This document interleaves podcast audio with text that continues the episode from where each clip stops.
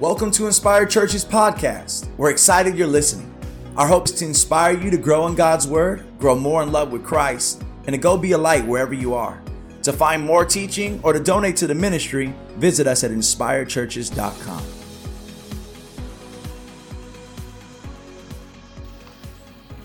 If you'll turn with me to Isaiah chapter 8, and we are going to read verses 21 through chapter 9, verses 2. And we'll do it in a couple of segments. So if you want to turn there with me, you can. If you want to follow along, we will definitely have them for you here on the screen. Now, Isaiah chapter 8, 21 through 22 reads like this. They will pass through the land, greatly distressed and hungry. And when they are hungry, they will be enraged and will speak contemptuously against their king and their God and turn their face upward. And they will look to the earth, but behold distress and darkness, the gloom of anguish. And they will be thrust into thick darkness. Now you go over to chapter 9, and I'm going to read verses 1, 2 in a moment, but let me just say this. This is the juxtaposition of their moments. While experiencing a time of great despair, the prophet will interrupt their dark moment with good news of Israel's greatest joy. Here it is in Isaiah chapter 9 verse 1. But there will be no gloom for her who was in anguish. And I'm going to skip to verse 2. The people who walked in darkness have seen a great light. Those who dwelt in a land of deep darkness, on them has light shone. Chapter 9 anticipates the birth and ministry of a great light. But chapter 8 explains why we need this great light in the first place. You can't get to the light in 9 until you understand the darkness of 8.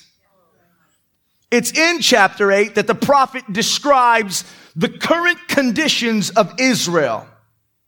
Listen to how he describes them. He describes their current condition as distressed. He describes their current condition as hungry full of gloom and full of anguish. And they were angry with God because of their current circumstances. I wonder if anyone in here today can relate with being angry with God because of your current circumstances. But here's what I want you to remember. It's true. They were experiencing these difficult times as a result of God's discipline. But his discipline was the result of their rejection of him and their decision to place their trust in foreign powers instead of him. Now, I don't just think this is an Old Testament Israel issue. I think this is very much how humanity typically responds to God. We find ways to doubt and reject him on the front end, only to become angry and blame him for the results of our disobedience on the back end.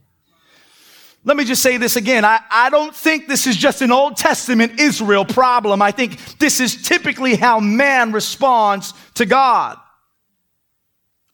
We find ways to doubt and reject him on the front end, only to become angry and blame him for the results of our disobedience on the back end. Now, this is important. In this story, dark times expose two kinds of Israelites. In this story, dark times exposes two different kinds of Israelites. If you're taking notes, here's what, here's the two different types of Israelites exposed by dark times a faithful remnant and a rebellious majority. Let me tell you about the faithful remnant, which simply means the faithful few. The faithful remnant are characterized by their trust in God and commitment to keep his word even while waiting and enduring in seasons of darkness. Let me say it to this side. The faithful remnant are characterized by their trust in God and, and commitment to His Word, even while waiting and enduring seasons of darkness. The rebellious majority are characterized by spiritual blindness and anger with God. As a result, are you ready? They abandon God's word and look to other sources for comfort in times of waiting and darkness. The rebellious majority are characterized by spiritual blindness and anger with God. As a result, they abandon God's word and they look to other sources for comfort while waiting in seasons of darkness. In fact, chapter 8, verse 19 through 20 tells us that this rebellious majority will turn to mediums and occult practices for answers. They will seek to converse with the dead. Chapter 8 will finish by telling us they will look to the earth, but behold, distress and darkness. The rebellious majority will place their confidence in man made resources and will look to godless experts of their day for guidance and comfort. And again, as we build this sermon series off, today might be a little dark, but that's because today we're focusing on darkness as we progress towards the light of Christ's coming.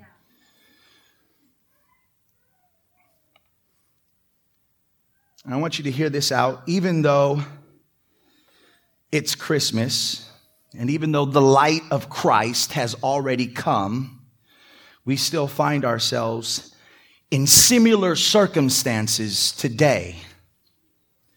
The presence of suffering and sorrow still cause many to look to the earth rather than to heaven for their already secured comfort in Christ. In other words, humanity is always striving to try and fix itself. In other words, there's a temptation when it becomes dark for us to seek comfort from resources and relief from places other than God. And so let me just explain to you how I believe humanity tries to fix itself today.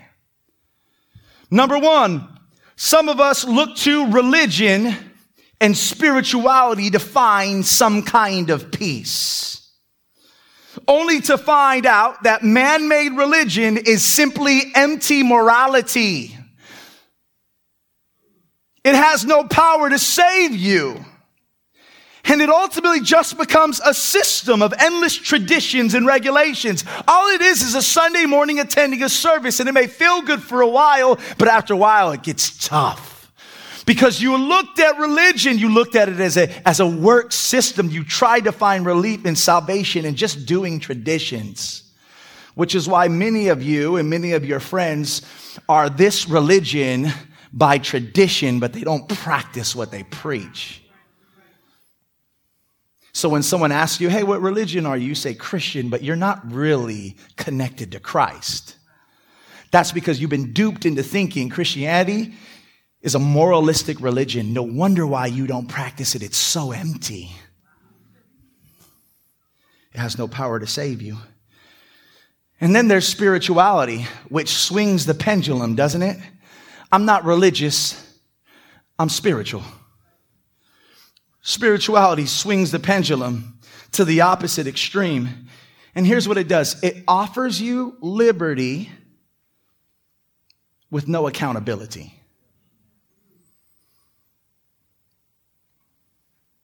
And so man tends to look to religion and spirituality to find peace. We think that we can answer all life's questions maybe through education and scholarship. But even with the so called enlightenment of the 18th century, mankind is finding that we are just as dark and just as evil as any other period of time in history.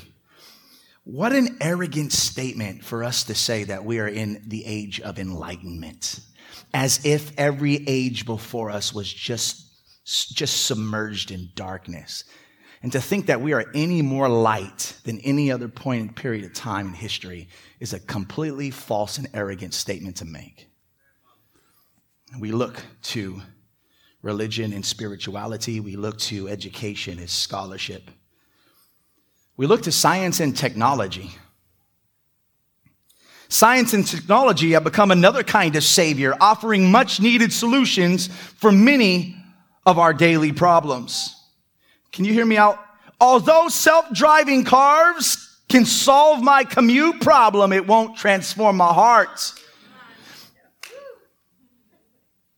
And although science can try and explain how I got here, it will never be able to tell me why I am here. Science can measure and science can observe and it can tell you how a thing works, but it can't tell you why. Science can look at a tea kettle and it can tell you that when you put it on a pot and the pot begin in the pot and you put it under the heat and the heat begins to burn at this particular degree, that the water molecules begin to move. And all of a sudden, what was once cold can become hot. It can tell you how it works, but it can't tell you why. I'm thirsty. I put on some tea. Science can tell you how, but it can't tell you why. Besides, Science, unguided by moral principle, gave us the Holocaust. I was with Andy last Monday. It felt like last Monday. It was probably this Monday. It's Andy and my sister, and we went with him to his doctor's appointment. And then the doctor looked at us, and I was we were with his wife as well. When the doctor looked at us and asked if we had any questions regarding his treatment, my sister began to ask him about different types of dietary restrictions and even brought up some holistic treatments and treatment centers that might help cure the cancer. You know, when you get hit with news like this, you're willing to do anything. And if anybody knows my sister, she began to plan right away. She had this whole plan set up. We're going to collect money. We're going to fly him to Tijuana. He's going to detox. There's this whole center there. Some of you are laughing, but some of you have heard of this and thought about this. Now, when she said this, at the time, his response was borderline rude. He sneered at my sister and in a small profanity laced tirade, told her, Stop listening to Dr. Google. I started to laugh and we kind of giggled as we realized for every expert that says one thing, you'll find another expert that contradicts that thing. I remember my dad used to make me laugh because he would say, Well, they used to say coffee was good for you. Now it's bad for you. They used to say this was good for you. Now it's bad for you. Which one is it? Every 20 years, it changes.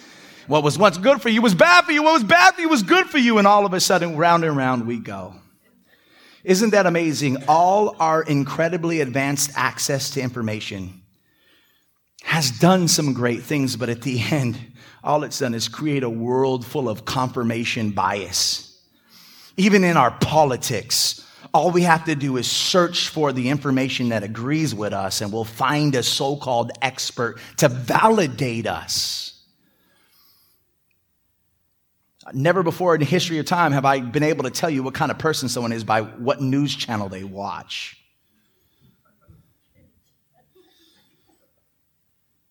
Some of you youngsters may have heard more money, more problems. I think it's true for technology too. We seem to be really good at solving one problem, but in the midst of solving that problem, it creates another one. We have beautiful technology. I'm reading this book called Tech Wise Family, and it talks about how technology can destroy your family and your children and how they're hooked on these things.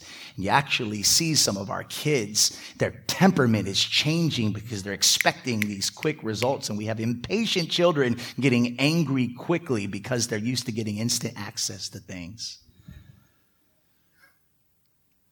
Tech Wise family, you should look that up. I may even do a sermon series on that because I feel like it's so profound. But we seem to be really good at solving one problem while creating another problem in the process.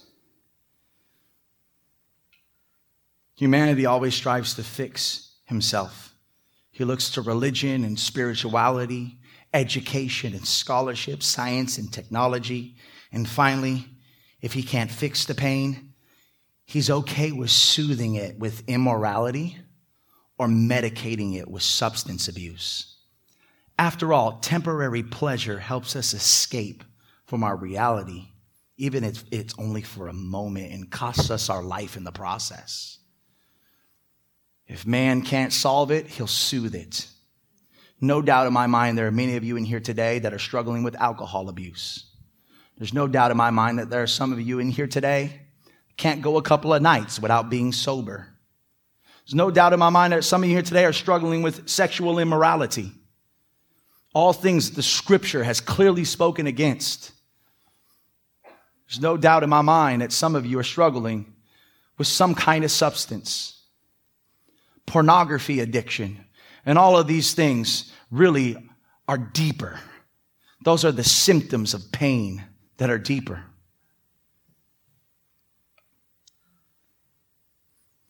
This is what the earth provides. The people looked to the earth and all they found was more what? Distress and darkness. And this is the central message.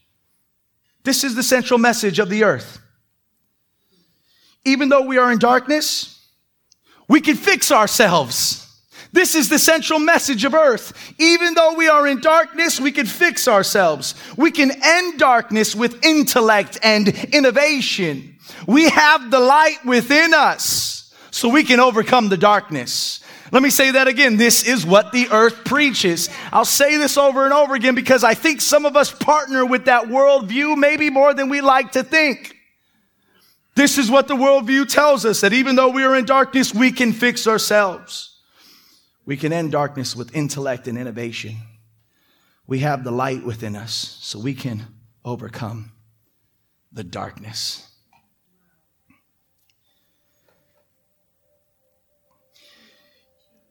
In his book, Hidden Christmas, Tim Keller quotes the New York Times, and then he quotes the first president of the Czech Republic and the president's name was Václav Havel.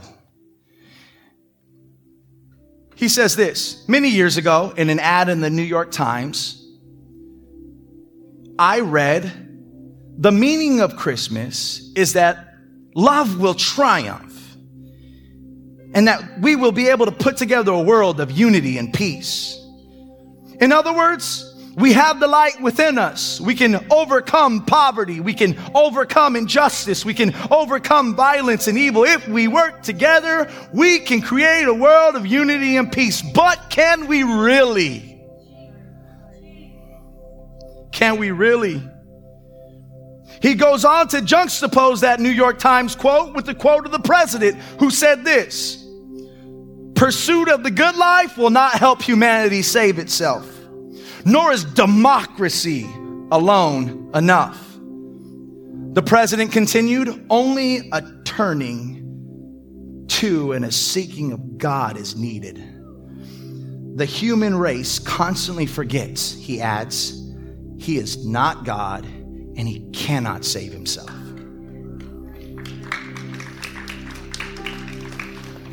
So I want to finish today's message with something that I opened up with. Christmas is not optimistic like the commercials that just want you to buy.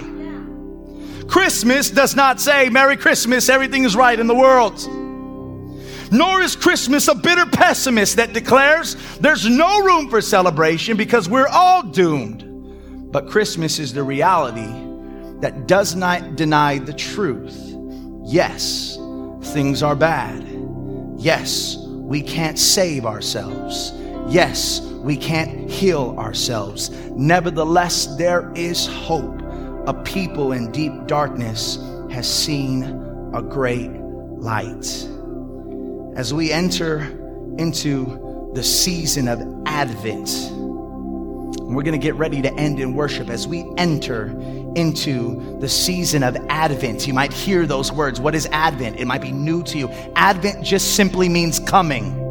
As we enter into the season of Advent, here's what I want you to do in the next several weeks as the Christmas chaos ensues. I want you to take two looks. I want you to take two looks. As Christians on this side of the New Testament, the first look is a look back. And we look back and we celebrate at the coming of our comforter, to celebrate the coming of our king. We look back the celebrating of the coming of the Messiah that Israel longed for. What they longed for, we now see. We take a look back at the light of the world. But we also enter into that same waiting and that same longing for Messiah that the ancient faithful remnant of Israel entered into. We don't just take a look back, but during Christmas, we also look ahead because that Messiah who came as a baby will come again as a king. We will not only take a look back at the inauguration of the kingdom of God, but we will also look forward to the day Messiah returns and makes all things new. Until then, we are in a moment of in between in which we celebrate the joy of our salvation, but we still walk through an earth filled with deep darkness. And in Christ, we have been called to be a faithful remnant, trusting, waiting, longing, and obeying.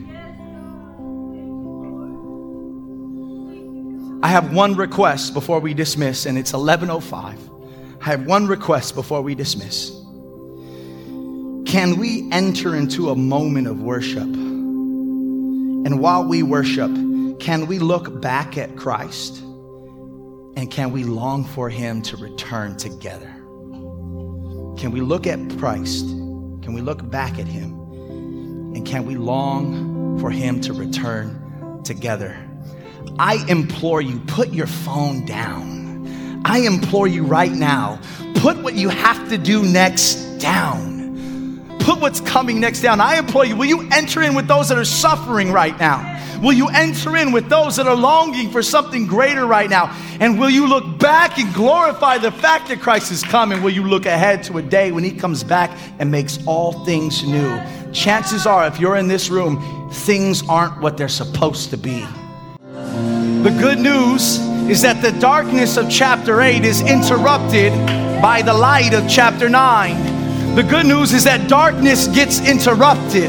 And the good news is that this interruption of light is a divine light, is a light that is otherworldly. It doesn't come from within, but it comes down to us and it stoops low. It comes from the throne of heaven and it comes into a manger.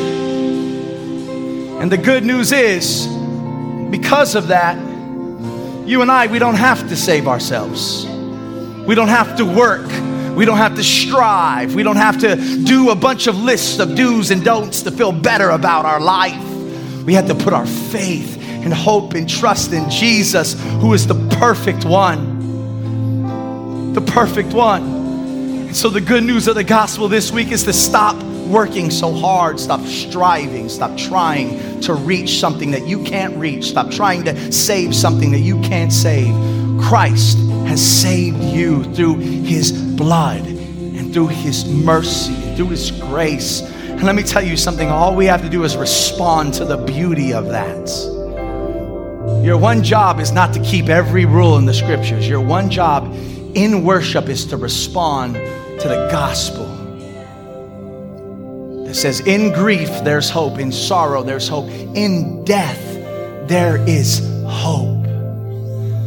Because Christ resurrected, those of us who put our faith in Him, we will resurrect too. So we don't even have to fear death.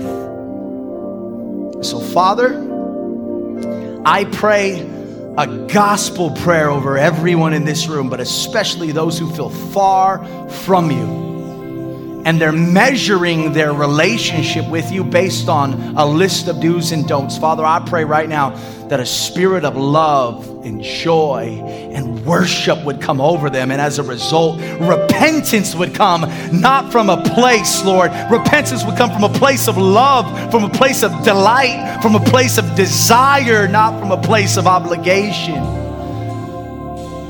So I just pray the prayer of the gospel over everyone in this room.